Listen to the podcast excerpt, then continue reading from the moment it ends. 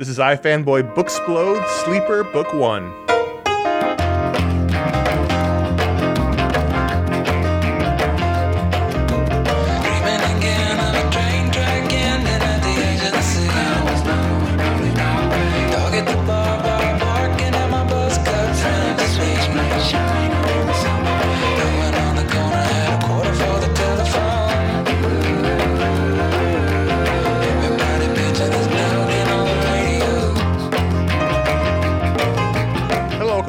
Welcome Booksplode Sleeper Book 1. My name is Conor Kilpatrick, and I'm here with Josh Flanagan. Hello, everyone. Booksplode is the series that was unlocked by the patrons in which Josh and I take a look at a trade paperback, a collected edition, something we don't talk about in the normal show. All this year, we've been doing nostalgia trips. We spent some time in the 80s, spent some time in the 90s, and now we're in the 2000s. So we're going to take a look at Sleeper Book 1, which is a fairly recent release from DC slash Wildstorm, which collects two series. It collects the miniseries that, led into Sleeper, which was called Point Blank, and then it includes the first 12 issues of Sleeper, the first season of Sleeper, written by Ed Brubaker, drawn by Sean Phillips, and Point Blank was written by Ed Brubaker and drawn by Colin Wilson. A name I did not recognize. Just to some context, Sleeper came out in 2003, and Point Blank came out in 2002. So 2002, the Point Blank miniseries, which followed Grifter, the character from Wildcats, as he deals with some stuff, and that led into the Sleeper series. And Sleeper is a book that we have all talked about, especially Josh, as one of their favorite all-time series. One of the books that was very important to the early days of iFanboy. It was within, it came out in the first couple years of the of iFanboy existing, and it was one of those books from that classic time, that early 2000s, that was like the last sort of golden age of comics, in our opinion. And so that's where we are, right, Josh? Is that all correct? All accurate? Yeah, yeah. And I, what's interesting is that I think this is true. I was reading. I don't know if I was reading Sleeper in issues. If I wasn't, I was right behind it. I'm pretty sure I was. But I, I don't think I'd ever read Point Blank. And I think it was one of those things like I really need to read that sometimes. And then I thought, yeah. And I just never got to it. So when I read it this time, it was weird because it was like it was familiar because I knew who the characters they were talk- talking about were. Right. but I hadn't read it. Um, so that part was kind of new. Although I don't think it's necessary. I didn't read until trades for sure. Mhm. Uh, I, I just remember that because I remember at the time not sort of avoiding Wildstorm. You know, that was not ABC because that was Alan Moore's own line. It was separate, even though Wildstorm published it. You know, I didn't read Wildcats 3.0 when it came out. I read that in trades. I read Sleeper in trades. It was like I had to wait to make sure it was good because I'd been burned by those, all those books. So I, I definitely didn't read Sleeper till later. I I don't think I ever read Point Blank, although, like you said, it felt vaguely familiar. So I don't. It's hard to say exactly. It's been a long time. It's been 15 years. What's funny is I wasn't burned by Wildstorm, so I'd only read really good Wildstorm stuff. Mm-hmm. I think that the reason that I got to it was because I had been reading Joe Casey's Wildcats, and this was in that same vein. Said, "Try." Somebody said, "Try this. You'll you'll like this." Right. And I didn't really have a context for it. In fact, I didn't even know that it was Wildstorm universe stuff. Right. You know what I mean? Um, it was only later that I was like, "Oh, I see. This is all connected to that." It's very separate, especially Sleeper. Point Blank is obviously includes Grifter, which is Yeah. know, it's deep in the in the Wildstorm universe. Sleeper, you could just hand to somebody and be like, "This is a really cool story that Yeah. involves superpowered beings," and and it's not connected to anything really. But Tao and Lynch are both from Sure, but you don't. I mean, books, they're they're they're not like super famous characters. You know, it wouldn't you Point wouldn't really being- know that. if you were like, I never really liked any of that stuff, I don't want to be involved, then forget it was involved. It has nothing to do with the book that we're going to talk about if, if you don't want it to be. Right. I think that's the point I, I think we're both trying to get to. Yeah. And Sleeper, very critically acclaimed. This is during Ed Brubaker's time in DC. He was doing Batman. He was doing this book. This was definitely in his wheelhouse. And it's interesting because at that time, or even like a, a, a handful of years later, when you wanted to do something like it was more edgy and independent, you know, like you'd go to the Wildstorm books Right. or maybe Vertigo instead of going to Image or going to wherever. And so, like, this was to me, I was like, oh, this is his indie stuff at the time. That's kind of what I thought. Not entirely true, but it was definitely a different corner, you know, because Garth Ennis would do a bunch of stuff over there, and and the good guys would do mainstream stuff, but in that context there, which I thought was kind of cool. It was a time in which both Marvel and DC had a very indie bent to them. Yeah. There was still remnants of Marvel Knights. Even though this was a DC book, it was still, I mean, there's nudity, there's cursing. Yeah. Before they bought Wildstorm, it was, they were indie book. Yeah. I guess you know. felt very much like an indie comic, like an Ed Brubaker indie su- Yeah. uh, crime comic. This would feel very much at home with uh, Incognito and with with Criminal and with you know everything he's been doing at Image. It feels very much in that vein. And this is also the beginning of the Brubaker Phillips partnership that brings us books like Criminal and things like that. Let's start with Point Blank, which is I believe five issues, five issue miniseries that features Grifter dealing with some memory problems as he meets up with John Lynch, character from Wildcats, and is going to get back in the game investigating a character named Tao, who I didn't know at all because he came out from books I wasn't reading. He was a hero turned villain. Yeah, he was in the. If you read the Alan Moore Wildcat stuff, he's in there. And so then Thank- Grifter, who is a street level like assassin character, who is a prototypical Josh character, blonde, badass, funny guy. I always think of him as their Wolverine. Right. Spends his time in this miniseries in the fringes of the Wildstorm universe, in the in the dank bars, the, you know, the hero bars, and the the places you're not going to run into, you know, your big heroes. It's sort of a, it's. I mean, they're both sort of. They're both. They're very much crime noir, film noir stories in which mm-hmm. Grifter's basically a private eye character who goes to meet a case and gets pulled into it in a way he didn't expect. People get shot and people die and there's murders and there's lost time and lost memories and I enjoyed reading it even though I felt weird reading it. If that makes any sense. In what way? Well, the story of Sleeper itself is about a different character who is undercover in Tao's organization being run by John Lynch. John Lynch gets shot in the Point Blank hmm. miniseries.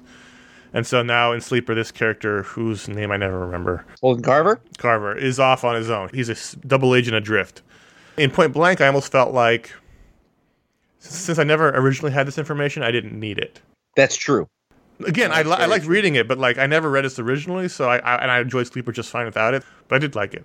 And I think that's fair. Like it wasn't necessary. And if it come out afterwards, and you're like, well, this wasn't necessary, but as a thing that led into a thing, and and also you know keeping in mind that you know that's how comics work then, Yep. and still now to a certain extent, they were very different Yes. types of books. Like the plotting and sort of the plotting of Point Blank was great. Like it was Yes. it was confusing, but not because it was poorly done. Intentionally confusing.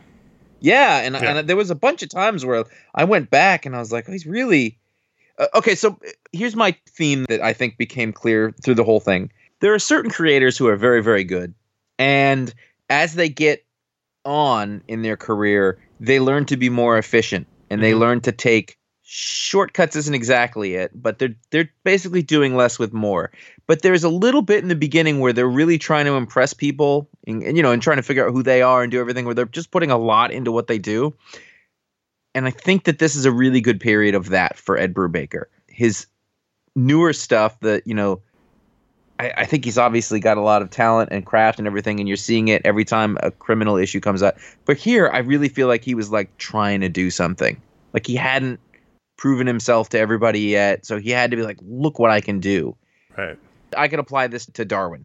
He got much more economical with his work as time went on to stay on a schedule, you know, but also to get it done. But if you look at the work that was done like in New Frontier, it's much more labor intensive, for lack of a better word, than sort of some of the stuff that you see later. I also think that the story he's telling here, with Point Blank especially, is very intricate story. So it's, Yes. it would be harder to do it more spare because there's a lot of clues and things you have to have in the story, and it's about Grifter's memory not being reliable, so things are folding in, and, and he's he's remembering things differently, and he keeps repeating days. So after a while, it's like, am I going crazy?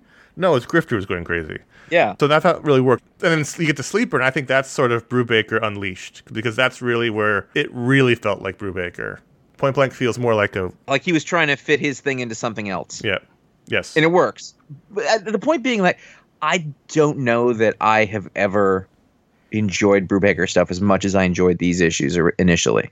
Sleeper. It's my point. Yeah, sleeper. Let's close the loop on Point Blank because really we are here to talk about Sleeper, and Point Blank is a nice intro into the into the characters in the world, and it's it's it's in the collection obviously, but really I want to talk about the, the Sleeper story. But Point Blank was fun. I like Grifter as a character. The Colin Wilson art is good. Works. it's solid. I never really had any big problems with it. It's not it's not Sean Phillips, but I liked it and I liked the story. Well, for art of the time, it's pretty good. Yeah. You know, like in the context of everything that was happening back then, it's sort of transitional, like getting away from what would have been mainstreamy kind of stuff into more, I don't know, Britishy. And and that's what it reminds me of. It's like 2000 AD kind of style. And what's good about the story is that it doesn't lead directly into Sleeper. It's more like Yeah. it touches Sleeper and then bounces off and comes back to what it's doing. So it's like it's there. The crossover is there. Lynch getting shots obviously a big deal for Sleeper, but still it's it's a different story being told than what Yeah, you're getting in it, Sleeper. it does give you more context on Lynch, which I think is not unhelpful. Yeah, that's true. Because I didn't know him at all, really. Yeah, so you don't really have to spend so, quite so much time trying to figure out who he is in the story. He's already unknown, and, and I don't think that hurts it. I did like the sequence where he goes to visit Midnighter and then he visits Jack Hawksmoor. Yeah, Those are fun characters. I like that bit. and at that time they were in you know immensely important and popular. So when they showed up, it was exciting.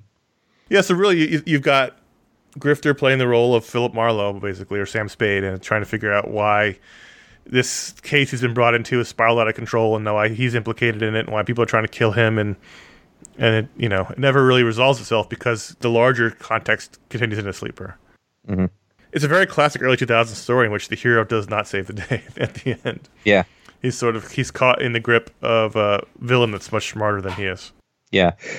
So I guess closing the loop on it would be like, it's good, Mhm. it's worth reading, but if you really didn't want to, you don't have to. Yeah, you can skip right to Sleeper number one. So let's talk about that. So you, for years, Josh, when people talk to you about your favorite comics, you would always mention Sleeper, Yeah, but you probably hadn't read it in a while. I'm assuming. I hadn't. I have read it at least once. Like, so it came out 2003 originally.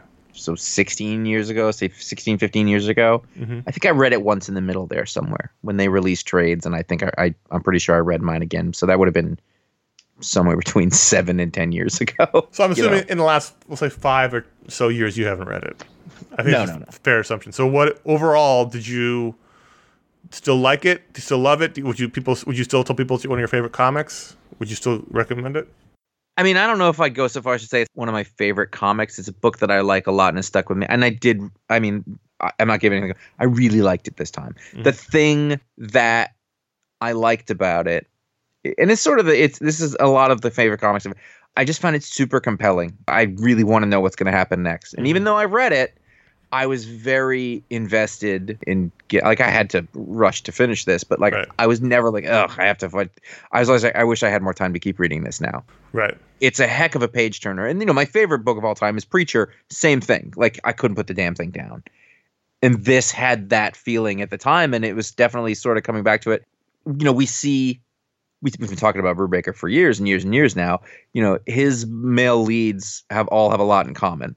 Hmm They're men who want to do the right thing with the wrong side of stuff, and they're they're driven by an inner morality, but they're not sure if they should be or what. Like that's almost all of them Right. but this was the first time I'd read it. I really did dig it. I keep it in my mind that I I don't remember what happened, but I, I remember that I didn't like season two as much. It didn't have that same drive. Well, we'll definitely talk about that at the end. Yeah, yeah. Knowing that this was all there was, though, at the time, it's a 12 issue series, it was great. I really enjoyed it. I saw everything I liked about it, and there was nothing like, ooh, I didn't think this was good. It didn't. I didn't think it didn't hold up at all. Well, season two or no season two, Sleeper in and itself is a very self-contained story. I mean, these 12 issues. Obviously, don't resolve the problem, but you can only ever read these 12 issues, and you would have had a, a satisfying story to read. Absolutely. As we said, this is about Holden Carver, who was a hero known as the Conductor, although he's never called that, who has, through some alien artifact, has had his nervous system replaced, so he feels no pain. He regenerates all injuries, and he- can take physical, I, I guess, pain, but he doesn't feel it. But takes the pain and he can send it back out as force. So if he if you shoot him with a gun, he can then touch someone and hurt them. So he has been sent by Lynch to be undercover in an organization run, run by this guy named Tao, who is the only criticism I'd ever have of this book is I've never really understood Tao that well. He's sort of he's sort of a mysterious figure who we see a lot, but I don't even I'm not even clear on what his powers are. But it doesn't really I actually think it doesn't really matter. I mean, I think if you'd read, yeah, you'll read the Alan Moore's Wildcats. It's more, there's more in. I think I might be wrong. I haven't read that in a while, but I think that's how it works. But also, like, I never actually considered that a fault. That was kind of a like he's mysterious. He's weird. Like everyone's scared of him. Yeah, he's again he's in the book a lot. It's not like he's not in there, but it doesn't really matter because you, you just know you're supposed to be scared of him. And uh, so then Carver is now in trouble because Lynch, his, his the guy running his undercover op, was shot in the Point Blank series. He's in a coma. Uh, no one knows who he is. No one knows that he's really undercover. It's basically like The Departed. No one knows he's actually a good guy. How does he keep running this line of I've got to stay undercover, so I got to keep doing these bad things, but really, no one knows I'm actually trying to bring this organization down. So that's the tension of the book, and it's a very palpable tension. You really do feel for Carver, and you really feel tense reading it because you know, like, no, there's no way out here for him because the only guy who knows he's a good guy is, is in a coma. It's, it's just basically him going along. There's obviously an overarching story, but really, there's a lot of different missions that they go on here as you meet the mm-hmm. people around him and as he gets deeper and deeper into Tao's organization, as he gets to, and he gets to the top as far as he, he can get infiltrating the organization, and you meet lots of great characters. He gets to the top ranking, the, called the Prodigal with Miss Misery and the other guy whose name I don't remember, Peter Grimm Peter Grimm. and the guy before him who dies. My favorite character in the book is his buddy Genocide. Genocide. hmm Uh, for some reason, I just really like him, even though he's a bad guy. And then when I realized I really liked him a lot, that's when he got killed. So uh, it, it's just a great, it much like The Departed, but with superheroes. It's a great uh, story of, of undercover tension and anxiety. It's great. I, re- I really like reading this a lot. I love reading this. Yeah, I, I think one of the things that was really great as you went through it is that, that the whole time the Holden's thing is like, wait, so am I a bad guy or am I a good guy or does it matter I kind of like doing some of the stuff. You know, I, Yeah, it's, it's but also the guys that he works for, like he thought he was doing the good guy, the GI Joe thing, and maybe not. And then there's the whole idea, like, does Tao know? Am I am I just wasting my time? And then Right. you know, then you know later it seems like he does, but maybe he's fucking with him. And and that's the maddening part of this these kind of stories is you never really know the main character doesn't know which means you don't really know what's Yeah. real and what's not real is is he really fooling Tao or is Tao known this whole time he's just fucking with them doesn't really matter it's psychologically harrowing Yeah. as he's going on these adventures and he, you know good guys aren't 100% good the bad guys aren't 100% bad although some of them are it's kind of fun to be a bad guy you know it's kind of fun to have Miss Misery constantly want to bang you like it's you know it's like yeah, so there's a real tough area he's living in. He's he's not a. It's not like he's Steve Rogers undercover. You know, it's not like he's this upstanding character. He is Yeah. a guy who lives in the gray anyway. So maybe he starts getting drawn Ops to it. guy. Yeah, but at the same time, then he, you know, it's like, well, is, is Tao really bad? You know, like what's he doing? And then you find out like his whole thing is he just wants to bring it all down because it's, it's corrupt and rebuild it or whatever. But maybe that's that's what's great about Tao is that like everything he says, you don't know you can trust. Like he's so smart and he's so you know with it that you're you're just always wondering like what and one of the big adversaries is, is the which I one of the great concepts of the book, which I loved, was the secret government of the world. You know, like all these all these the l- lineage kings and queens, the real rulers of the, the world. what's that called? Like they, they fake it in here, but it's like the the gathering where they all get together. Oh, there's all kinds of them. The, the, the Bilderbergs and the. Uh, Yeah, you know, it's like basically like an Illuminati type of situation where there's a, Yeah. the real king of, of America and the king of the African nations and the king of Asia, and you know, so there are there are these like feckless, corrupt, you know, things happening, and so he's trying to bring them down. So is that necessarily a bad thing? Not, well, not necessarily, but what's he going to do when he brings it down is is the bad thing. It's just this is a book that lives in gray tones, and that's a lot of fun. Let's talk about Sean Phillips, who is obviously Brubaker's collaborator. He's been working with him ever since this book. They do Criminal currently. Phillips is, is a very idiosyncratic artist. He's not going to get anatomy 100% correctly. He's not going to get faces 100% correctly, but he has an, a distinct style that's unlike everybody else. You know, Colin Wilson is a, is a solid artist, but Sean Phillips is like a level above that. Even if he doesn't always get everything right, it doesn't really matter. But I feel like you see the growth of Sean Phillips throughout these 12 issues. hundred percent. He starts off, it's a little rocky, but by the end, I think he's really found his footing. I think it's really interesting that as you go through this, like he's got a. I, I don't ever think of it like this, but if you pull out like it, you're on a digital reader and you pull Yep. it into the pages view, like, Yep. he does panel layouts and like nobody, and it- this is just his style. Right. And uh, most people do not have a grid style. hmm Like Dave Gibbons has a nine panel grid style that he, you know, didn't make up, but popularized it to a certain extent. You know, Bryan Hitch and John Cassaday with their, you know, three to four vertical panels and then big splashes. And like this always looks like a bunch of Polaroids thrown on a table. yeah. Yeah, it's kind of interesting. And it's it's consistent through the whole thing, and I didn't notice it until I pulled out to page view and I saw them all next to each other. And oh, and it, it creates this havoc of moving through the page in a way that's very different than a lot of comic books. And I know if you listen to our regular show, you'll always hear me complaining about bad storytelling or panel stacking in somewhere. And he breaks all of the rules here, and it works completely well. When you and I always used to say when we talk about Sean Phillips, like, oh, he's an amazing storyteller, and this just backed that up because I was like, he can pull you through his page however he wants. You might And be a great. genius for describing it as Polaroid phone on a table. Yeah, Saying that now looking at it on the page view, it, it is very much like that. It is crazy. it's like you're reading a dossier. You're right. It's like you're looking at the files. You know, there are things that don't necessarily work. You know, uh, there's a there's a panel here where he's playing darts at the bar, and clearly he's a, he's like 12 inches from the dartboard, but it's okay because These guys cheat. They're bad guys. right. Again, the level of artistry is so high. It doesn't matter that, that he's not necessarily doing everything 100 percent correctly because it is art. It's not Yeah. it's not photographs. and the tone and this acting and po- like all is exactly what it needs to be. Again, if you pull out to that view, you see all the blacks and where they are and how much is in you know noir shadow. And then the the other thing that was happening is is to remember in context too. This was Wildcats, and Yeah. so even in the even in the context of the time, that would have meant the Authority. And there were these huge sort of like like take superheroes and crank it up and make it modern or whatever, and they just pulled it right back down, you know, to this sort of I don't want to say gritty street level because, but it, that will tell you exactly what I mean. You're in the muck here. You're you're in you're in villain Yeah. bars, and there's nudity and cursing and, and sex and violence and good guys acting bad and people you like getting murdered and and it's all very shadowy and dark and everyone is gray. You could take out the superhero elements, and this would have been a 1940s film starring Humphrey Bogart. That's why they work so well together with books like The Fade Out, which is you know a film noir story set in Hollywood in the 40s, and then So Well Criminal, which is basically an ongoing generational noir story, and everything they've done together fits this mold because that's clearly what Yeah. Brubaker likes to write, and you can see.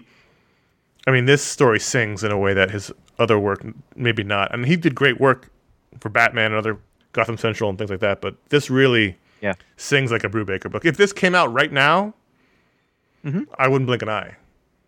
You know what I mean? no, you're right. It's, it's today with this book called Sleeper from Image Comics. It's about superheroes and spies and things. This I wouldn't I, I wouldn't even notice that this was 15 years old. It feels very modern. I'd be like, wow, he's getting really good. That's what I would think. Also, I don't know that we made this clear. We talked about all those other work. Like, it's really fun. Yeah. It's a really fun book. There's little hints of silly here and there. Every time another villain, like a, a red shirt, Yeah. basically in Tao's organization shows up, it's great. There's got there's a real Garth Ennis quality to those guys. The X-ray guy, and you know that one who's just like, I'm a real big fan of both of your work. You know, like and yeah, oh yeah, that guy. Yeah, yeah, the uh kind of rat face guy. yeah. Yeah, it's it's there's a lot of imagination here. It's plotted well. It's funny because I I did, you know, I read this before. I had the trades. I've read this before. I've read it, probably read it a couple times, but it's been a long time, so a lot of it was n- new to my memory. But I did remember the sort of the broad strokes of it. I got zero memory of of season two. What season two is like, I don't remember it at all. Yeah, mean, Which is good because apparently the the collection of season two was canceled, so they're not going to put it out in this format, which is a bummer. Because Sleeper, I guess, will forever live in an underappreciated section of comics, and it's a great book that apparently not many people want to read because it was not popular when it or came out originally. or everybody who read it read it. yeah, it was not popular originally. It's not popular now. It's consistent. say that you uh, really like this and, and you decide to go out and get it and, and everybody listening does then maybe they will make season two i mean like if everybody listening to this bought it they'd make another book That's true i, I know for sure. I mean, I think this is a book. First of all, don't be scared off by the Wildstorm tie-in. If you haven't read those Wildstorm books, if you weren't reading comics, then you can 100% pick up this collection and read it and have no trouble whatsoever. All the information that you need to enjoy the stories on the page. So if you at all yeah. ha- reading Brubaker's modern crime stuff and you haven't read Sleeper, you got to go back because this is he, obviously this is not his first work. He did Scene to Crime way back before he even did Batman. His Batman stuff was very much like this. This is very much in terms of modern mainstream work, the early days of his current stuff. This is where you can see everything wait who drew scene of the crime That was Michael Lark, I think. yes yes yes yes That was fucked up. That one. definitely This is part of that great era of comics where we were discovering all this new fun stuff that was outside the mainstream, at least, or even just to the side of the mainstream. And this is, yeah you know, a very exciting time in comics where they were willing to take a lot more chances with with what they were publishing. At least the main companies were. But I really would encourage anyone who hasn't read this book to go pick up this collection or, or any collection of Sleeper season one. Yeah, if you've been a fan of like criminal and you're like, oh, I get all the criminal, and you haven't read this, then you're just you're So would you still put it in that era for you? Like that that like this is like a top book? I don't. I mean, I don't know what my rankings would be. Oh, I'd like you right now to tell me your top 20 all-time comic books. Go. Um, no, I'm not gonna do that. like, like you were gonna fool me. I'm like, okay, hang on, let me get some paper. Uh, of the time, Yeah. it was one of the best things that came out then. It still holds up in that way.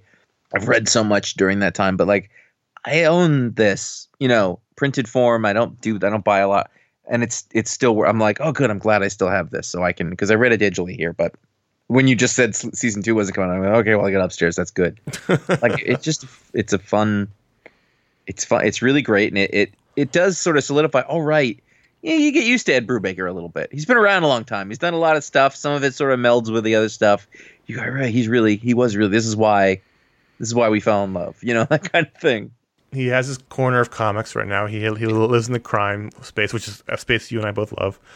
But he is one of the best, most talented people writing comics, and he has been for for 15 years. Mm-hmm. And I, I think people might forget that because he's one of those guys that has no interest in coming back to Marvel and DC and likes what, is, what he's doing, makes a living doing it, works in TV and film, and will stay writing Criminal and the related series forever if, if he's allowed to, which is totally fine with me because I love it. But he is one of the best people in comics, most talented Yeah. people in comics, for sure. This was the i'm telling you that you know 1999 to 2004 3 5 somewhere in there Mhm. that, that was really our that was the sort of the birth of our website and when we did it when we fell in love with comics in a different way when we were learning about them. But I, I mean as far as i'm concerned there's so many great things that came out during that time that are kind of not equal because it all felt so fresh. But that might have to do with our age I'm sure there's some of that, but there was also that post Marvel bankruptcy. Yeah. It was pre movies, so there was the spotlight still wasn't there. They were still underground in terms of mainstream yes attention. and there was also this like we, they have nothing to lose so you know what do you got and all these guys who had been raised you know on I, I will never forget like hearing ed brubaker talk about you know going to the comic shop every you know waiting for each new Watchmen. these were the guys born of that you know they were just the right age when all that stuff in 86 happened all that frank miller stuff.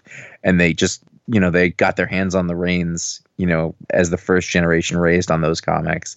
And they was let, let's show you something. It wasn't just about being dark and gritty for the sake of doing it like like it happened in the 90s you know? Mhm. It was like no we're going to do that we're going to tell you real we're going to do real stories with real characterization but we also love the the stuff that this stuff's built on There's real substance here. There's real substance. Yeah. I'm scrolling through it as we talk, and it's just there's a lot of great sequences and pages here. I really love in this particular volume that you get the concept sketch that was for the cover and then the actual cover. It's fun to see how that mm-hmm. changed between the, the the sketch and the and the finished product. yeah So this is a fun collection. If, if you happen to want one, this is a good one to have because you do get point blank and you do get a lot of back matter.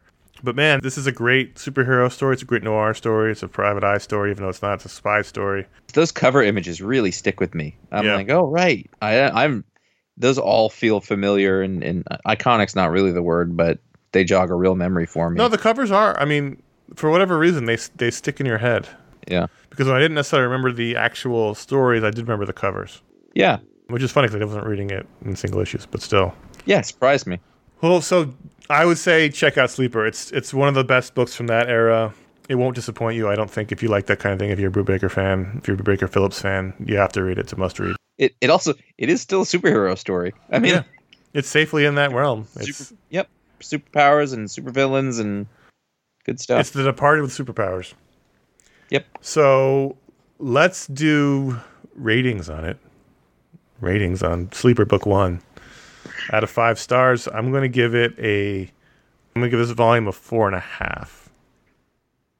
i'm gonna go with 4.75 That's that's fair. i mean fair. that answers your earlier question i think Yeah. It's a great volume, though. Mm-hmm. Do not sleep on Sleeper. hey now That is our discussion about Sleeper Book One. We have one more Booksplode this year in November. So we'll be coming back to that. Until then, you can listen to the Talksplode, which is the sister show to this one. We alternate months. The Talksplode is Josh's interview show. Last month, he talked to Brad Meltzer. Next month, he'll be talking to someone. Don't know who it is, but it'll I do. happen. Josh I knows. mean, provided they don't bail on me again, because that happens. But you, so you can look for We'll those. You can also listen to the Pick a Week show, which is our daily, our weekly, or not our daily, our weekly podcast. We talk about the week's comics and also our special edition shows that come out every so often. All those shows are at fanboy.com. Please check them out. And until November, when the next book book split happens, I'm Conor. I'm Josh. Thank you.